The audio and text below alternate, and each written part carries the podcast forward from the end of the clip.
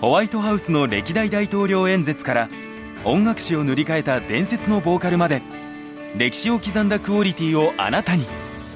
動画配信ポッドキャスト声の配信を始めるなら手話のマイクで君の声が歴史になる。手話。TBS ポッドキャスト。東京ビジネスハブ。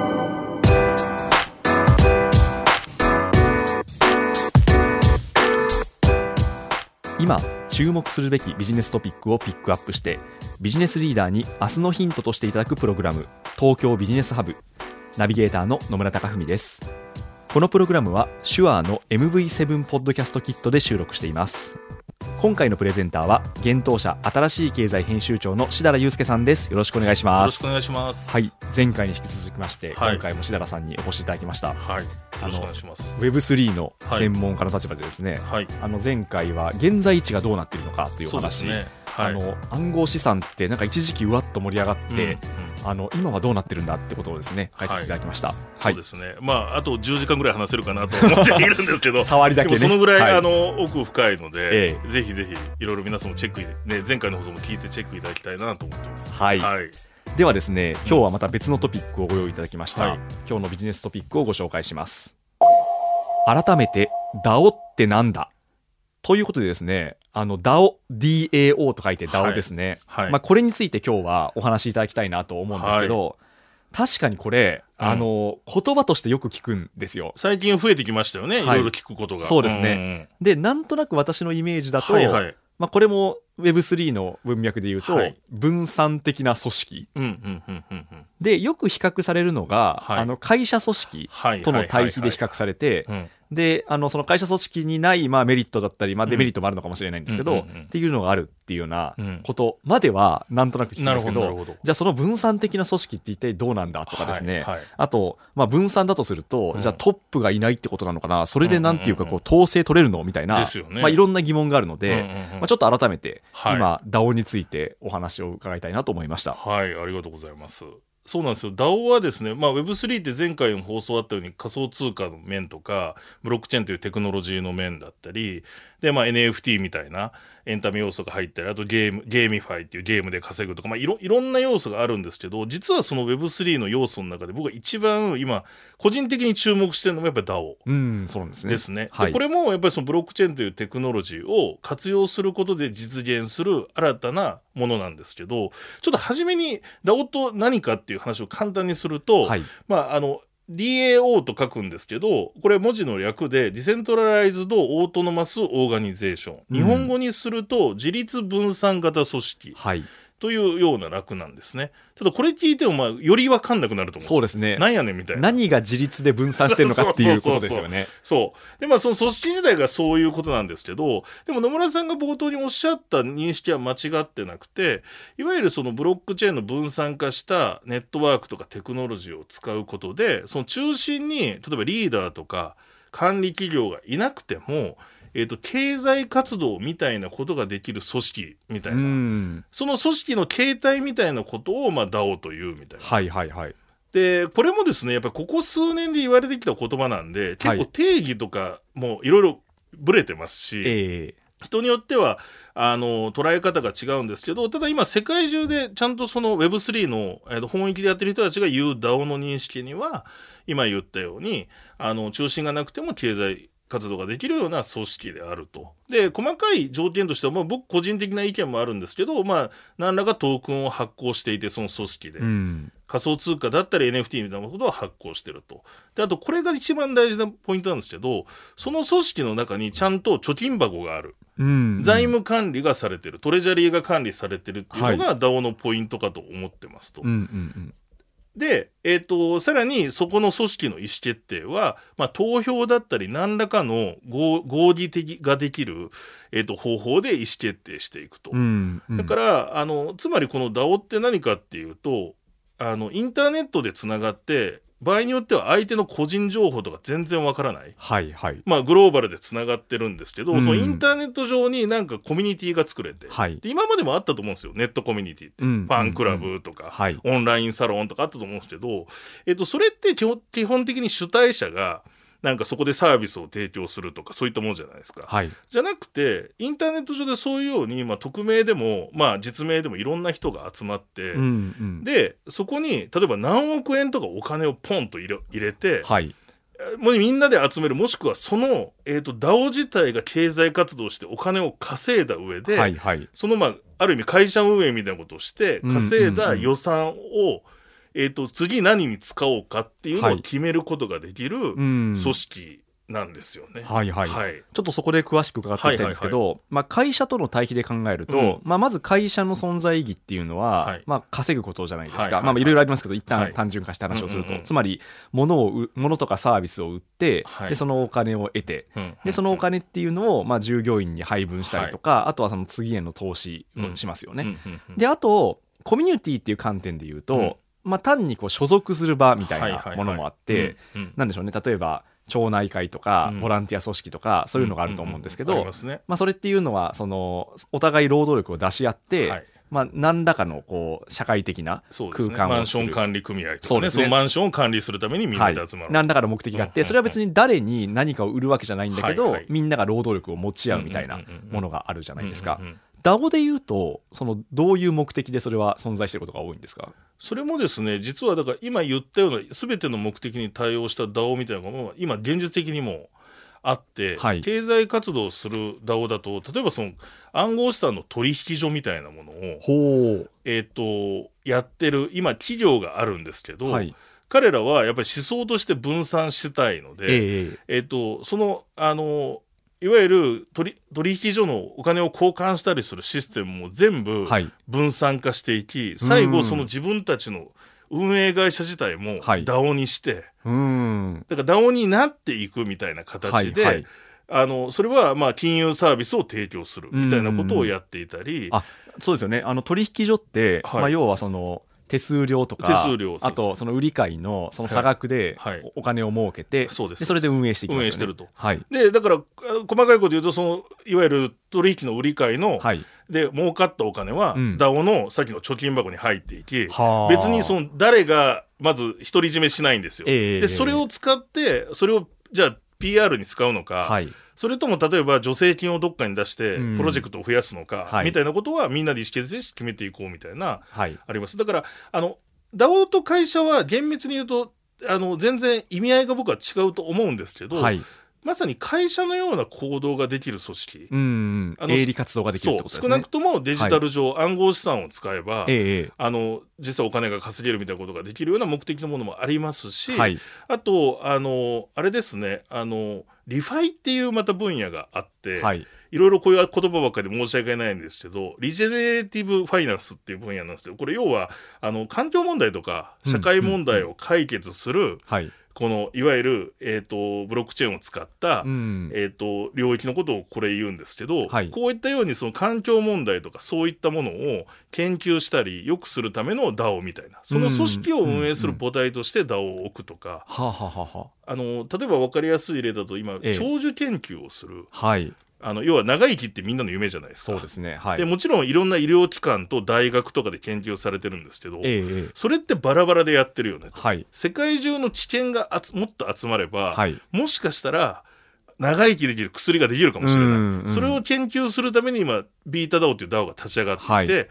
そこにみんなが論文を投稿したりしてるみたいな。うんだから経済活動もできるし、はいそのさっき言ったような社会活動もできたりする、うん。まあ、一個の組織の形なんでいろんなことができるかなそういうことですね。うん。あの前者ははい。イメージ湧きました、はいはい。まあ、営利活動をしているんで、はい。まあ、そこの運営資金っていうのは、まあ、ビジネスを通じたはい。お金っていうのが得られると思うんですけど、後者は、はい。まあ、おそらくそのシンクタンクとか、はい。まあ、すごいちっちゃく言うと多分勉強会とかだと思うんですよね。はいはいはいはい。これっていうのはどういうふうにその運営資金っていうのは賄えるものなんですか？なのでその場合は多分参加するためにはい。何らかのトークンが必要になると、はいその DAO に入るためのトークンが必要になるとか、参加費みたいなのが必要参加費みたいな。で、はい。それをみんなでトレジャリーに貯めるみたいな感じでまずは運営資金を作っていくっていうええええええ。やり方もできます。はい。じゃあうん。それは、えっと、そこで富を生み出すっていうよりも、あのまあいい場ですよねってことで、まあ、意見交換ができてそこで参加できたら面白いですよねってことで、参加者がお金を払うお金を払うっていうはい。構造にもできるんですけど、ええ。これがただ今のそのオンラインコミュニティで会費制ののと違うのは、ええ。今までそのか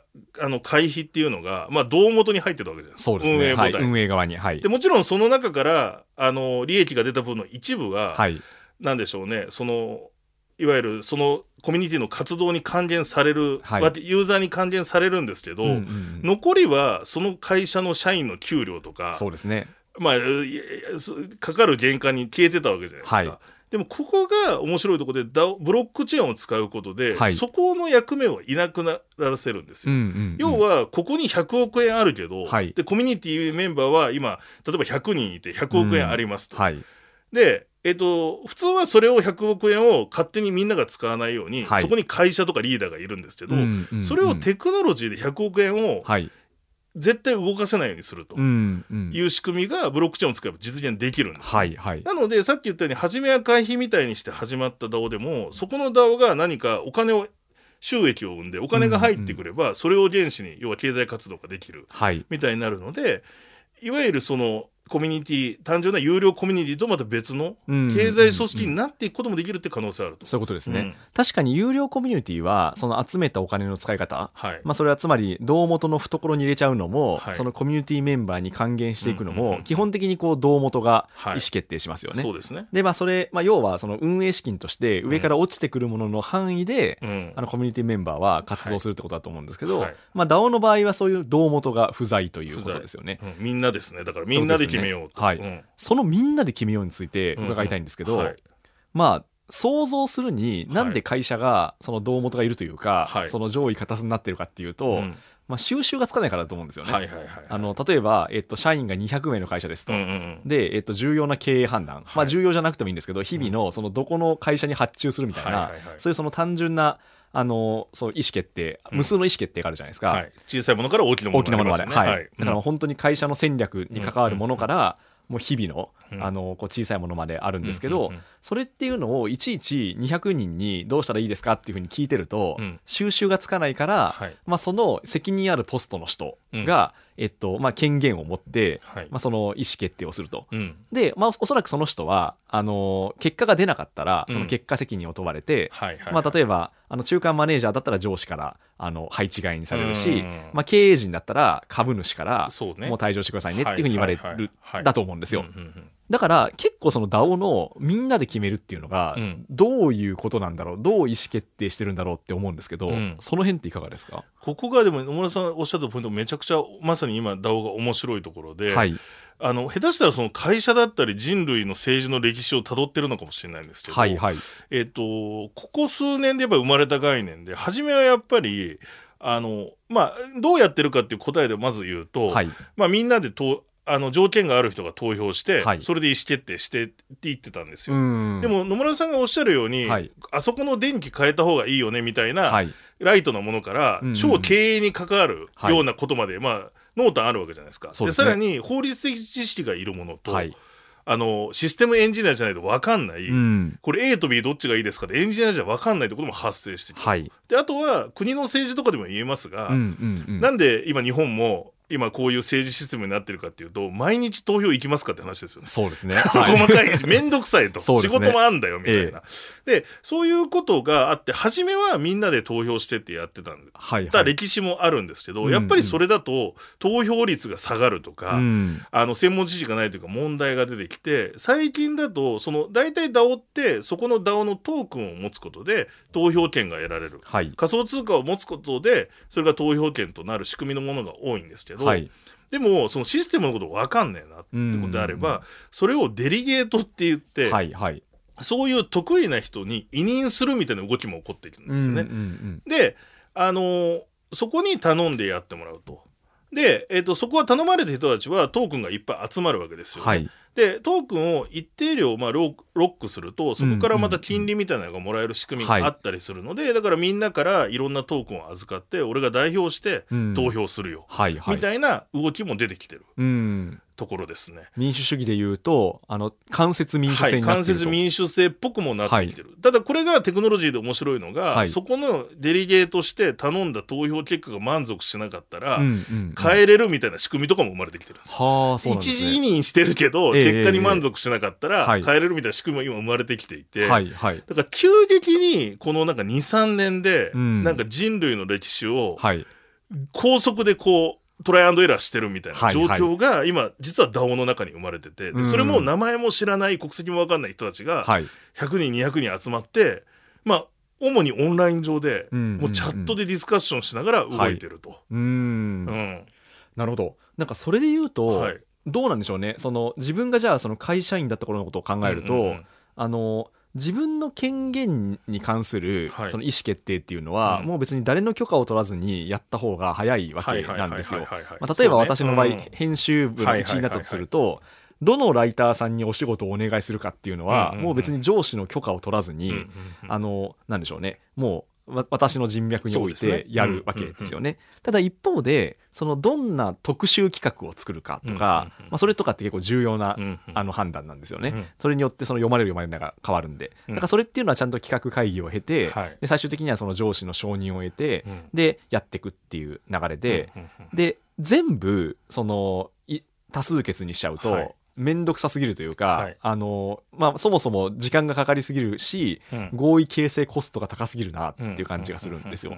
なんかその何はみんなで決めて、うん。何はもうあるあのポストに座ってる人 DAO において、はいはいはい。あるポストに座ってる人に任せちゃうみたいな、そのあたりの調整っていうのもあるんですか、えっとですね、そうですね、そこら辺も細かくできる仕組みというか、はい。あの事例はあって、うんうんうん。例えばその DAO が日本で PR をしたいと。はいで、じゃあ例えば広告をどこに出すとか、はい、どのインフルエンサーに頼むとか、うん一個ずつやっぱり投票してらんないんで、そうですよね。そまずは日本に PR をしようというはい。ことを決議して DAO の中で、うん。そしたらそこに必要な予算をある程度割り振ってそれを投票して決めて、はい。で日本の、えー、とはこの金額でやってくれっていうふうはいはにい頼むと、うんでその先の、まあ、意思決定は、はい、とりあえずしてもらうと、ああそのそこの椅子に座ってる人がいてってことですね。そう日本担当者みたいな人が DAO からお金をもらって、はいはいはい。あわかりました。だからし、あの部署みたいな感じです、ええ DAO の中の部署みたいな日はい。本チーム何人かでええお金をもらって、うん。で彼らの意思決定でやると、はい。でただそれは世に出ていく意思決定で結果をフィードバックされるので、ええそこに頼んでそいつらにやらしたいけど、はい。い、けてなかったら、うん。次予算減らすとか、はい。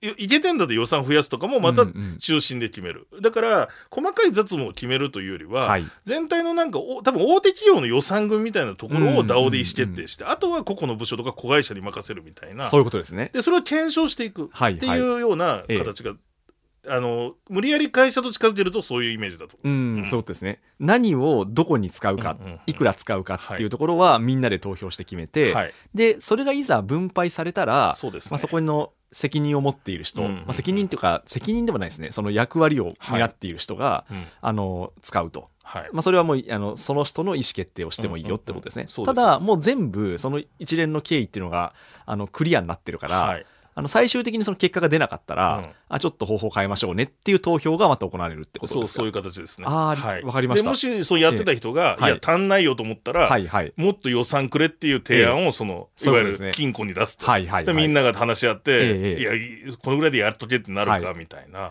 なるほど。ことをやるような仕組みが今え。えいっぱいこう世界中で生まれてきていて、主にそのまあ分散金融っていうですね、はい。さっき言ったその会社が管理しないんだけど暗号資産が交換できたり、ええできるようなところで中心には広がってはいきていて大体そういうところが DAO 化していったりとか、えっと、目指して動いてるっていうところではありますね。うん、わかりました。あともう一個、うんうん。あのすごい根本的なところなんですけど、あの資源配分というか、はい。まあこう報酬設計はい。っていうところは気になるところでして、うんうんうん。あの会社の場合って、まあ、要は平たく言うとその給料とボーナスの話ですね、はいはいはいはいはい。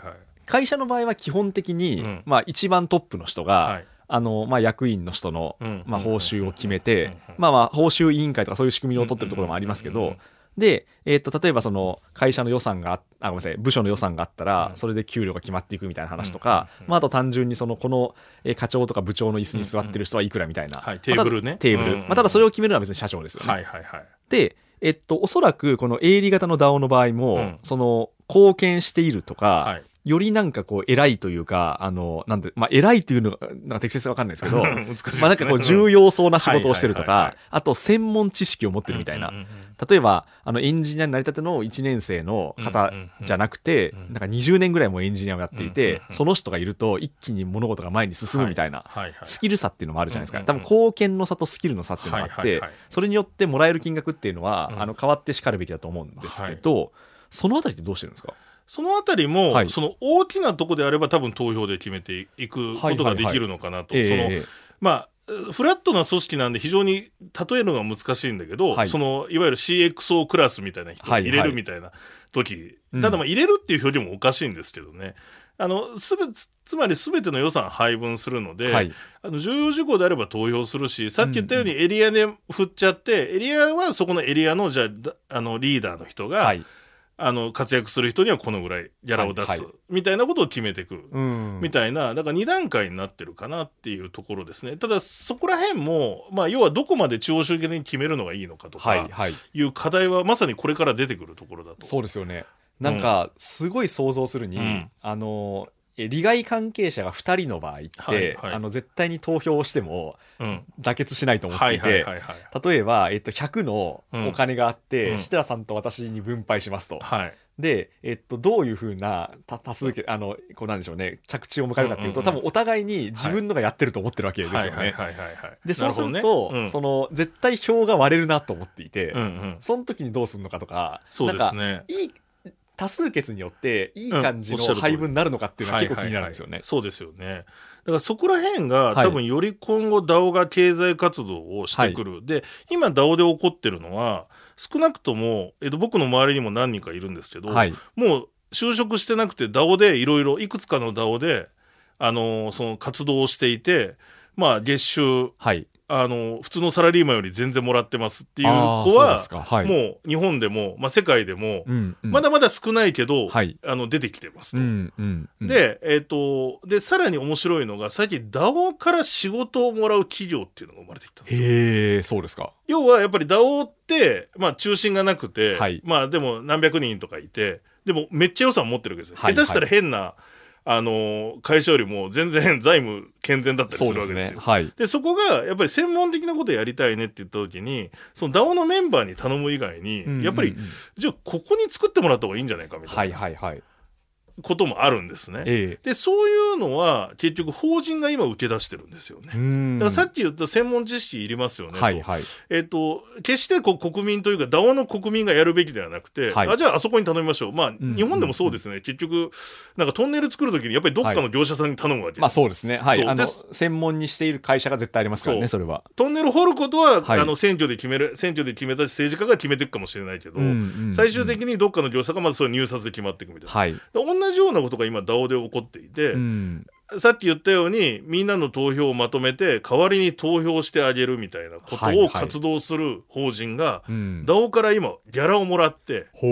仕事をしてるという状況があるんですよ。へでもえおっしゃる通りそういうのがどんどんこれから増えていくとすれば、はいはい。野村さんが言ってたよううんに、うんあれじゃあそこの入どうコスト感っていいのとか、うんいろんな問題が多分出てくると思うんで、はい。まさに概念として生まれてきて、うんまさに今こうみんなが迷いながら作り上げてるっていうのも事実なんですね。異常にお金があるからややこしいんですけど、はいはいはい。だから あの今後多分野村さんが今言ったようなところもいろんなええ議題になるし、うんじゃあそれをあのブロックチェーンを使ってよくオンチェーンでって言うんですけどオンチェーンではい。どうその紛争解決するかうん。みたいなアイデアうん。がまたどんどん生まれてくるんだろうなっていう感じですかね。そういうことですね。うん。ありがとうございます。あの、そうですね。やっぱりこう、企業との対比で考えると、うん。まあ、すごい新しい仕組みで、で、これがなんか成立したら、はい。あの、なんでしょうね。あの、多分こういう組織が、あの、好きな方うん。うんは一定数いるんだろうなって思いましたね。まあ、つまり上位形じゃなくて、はい。もうすごい意思決定がはい。クリアで、うん。フラットで、まあ、だからこうしてるんだと。でただ一方でなんかよくその独裁国家か民主主義かみたいな、はいはいはい。あのメリットデメリットってよく言われますけどありますよね、だからこれが本当にそのこのビジネス界において、あのこう経済力、はいあーまあはい競争力ですね。はいはい。はいを持つかっていうのは多分この先いろいろ実験をしていくことになるんだろうなっていうのは思いましたね。はい。でもまあポイントとしては新しい概念として今までやっぱり法人とかってその国の法律に縛られてたりいはい。ろいろしたじゃないですか。うん。で DAO が新しいのは、まあ、全部インターネット上で完結してるんですよ。まあええ、究極のデジタル上に生まれてデジタル上でお金を稼いだりするはい。組織がやっと実現できる、まあ、つあの仕組みになっができ始めてるっていう状況なんですよ。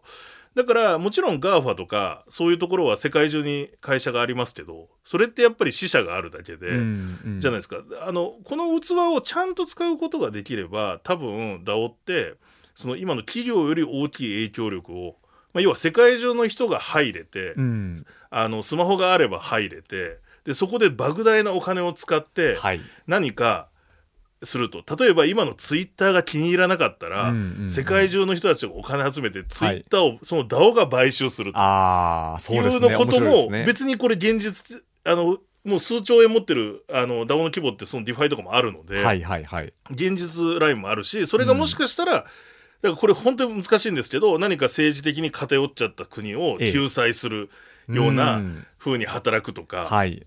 あのそういったことにができるようになるっていうのが実はその面白さ。なんかポイントかなっていうところで。その会社と戦うというよりはもっと、ええ。えあのじ今までできなかった概念のことはいがはい。できるみたいな、そういうことですね。うん。みんなの力を集めて、そうです。すごい大きなお金をあのそこで運用して、はい、でそうすると、まあ、企業というか既存の組織がまるっとうん、変えることもあるのででその組織をみんなの力で運営していくと。いくと。という未来が見えるわけですね。ああ面白いですね。だから複雑になってくると、はい。じゃあそこがある程度政治的な思想を持ってしまうと、は DAO が。えええ。えじゃあ今度選挙の時にそこはいから献金もらうみたいな、ややこしいそういう話とかもい。ろいろあるかもしれないんで、うんあの本当に政治とかの歴史と一緒で全部スムーズにはいかないんですけど、うんうんうん。それが面白さだしそれがやっぱり全部デジタル上で完結してる。だからはい。野村さんなんかもあの、ね、海外で取材行ってた期間もありましたし、はい。将来海外でいろいろ取材に回りたいみたいなお話も以前聞いたことあるんですけど、うんうん意外とそういう働き方の人には、はい、世界中にいろんなとこ転々としながら DAO からこええうお金もらって、ああみたいなこともできるかな、いいですね。うんいやちょっとじゃあ DAO に入りますね。DAO に入ります はいはい。ということで、今回のプレゼンターは、現当社新しい経済編集長の志田祐介さんでした。ありがとうございましたありがとう。ございました。あなたのビジネスヒントになるプログラム、東京ビジネスハブ。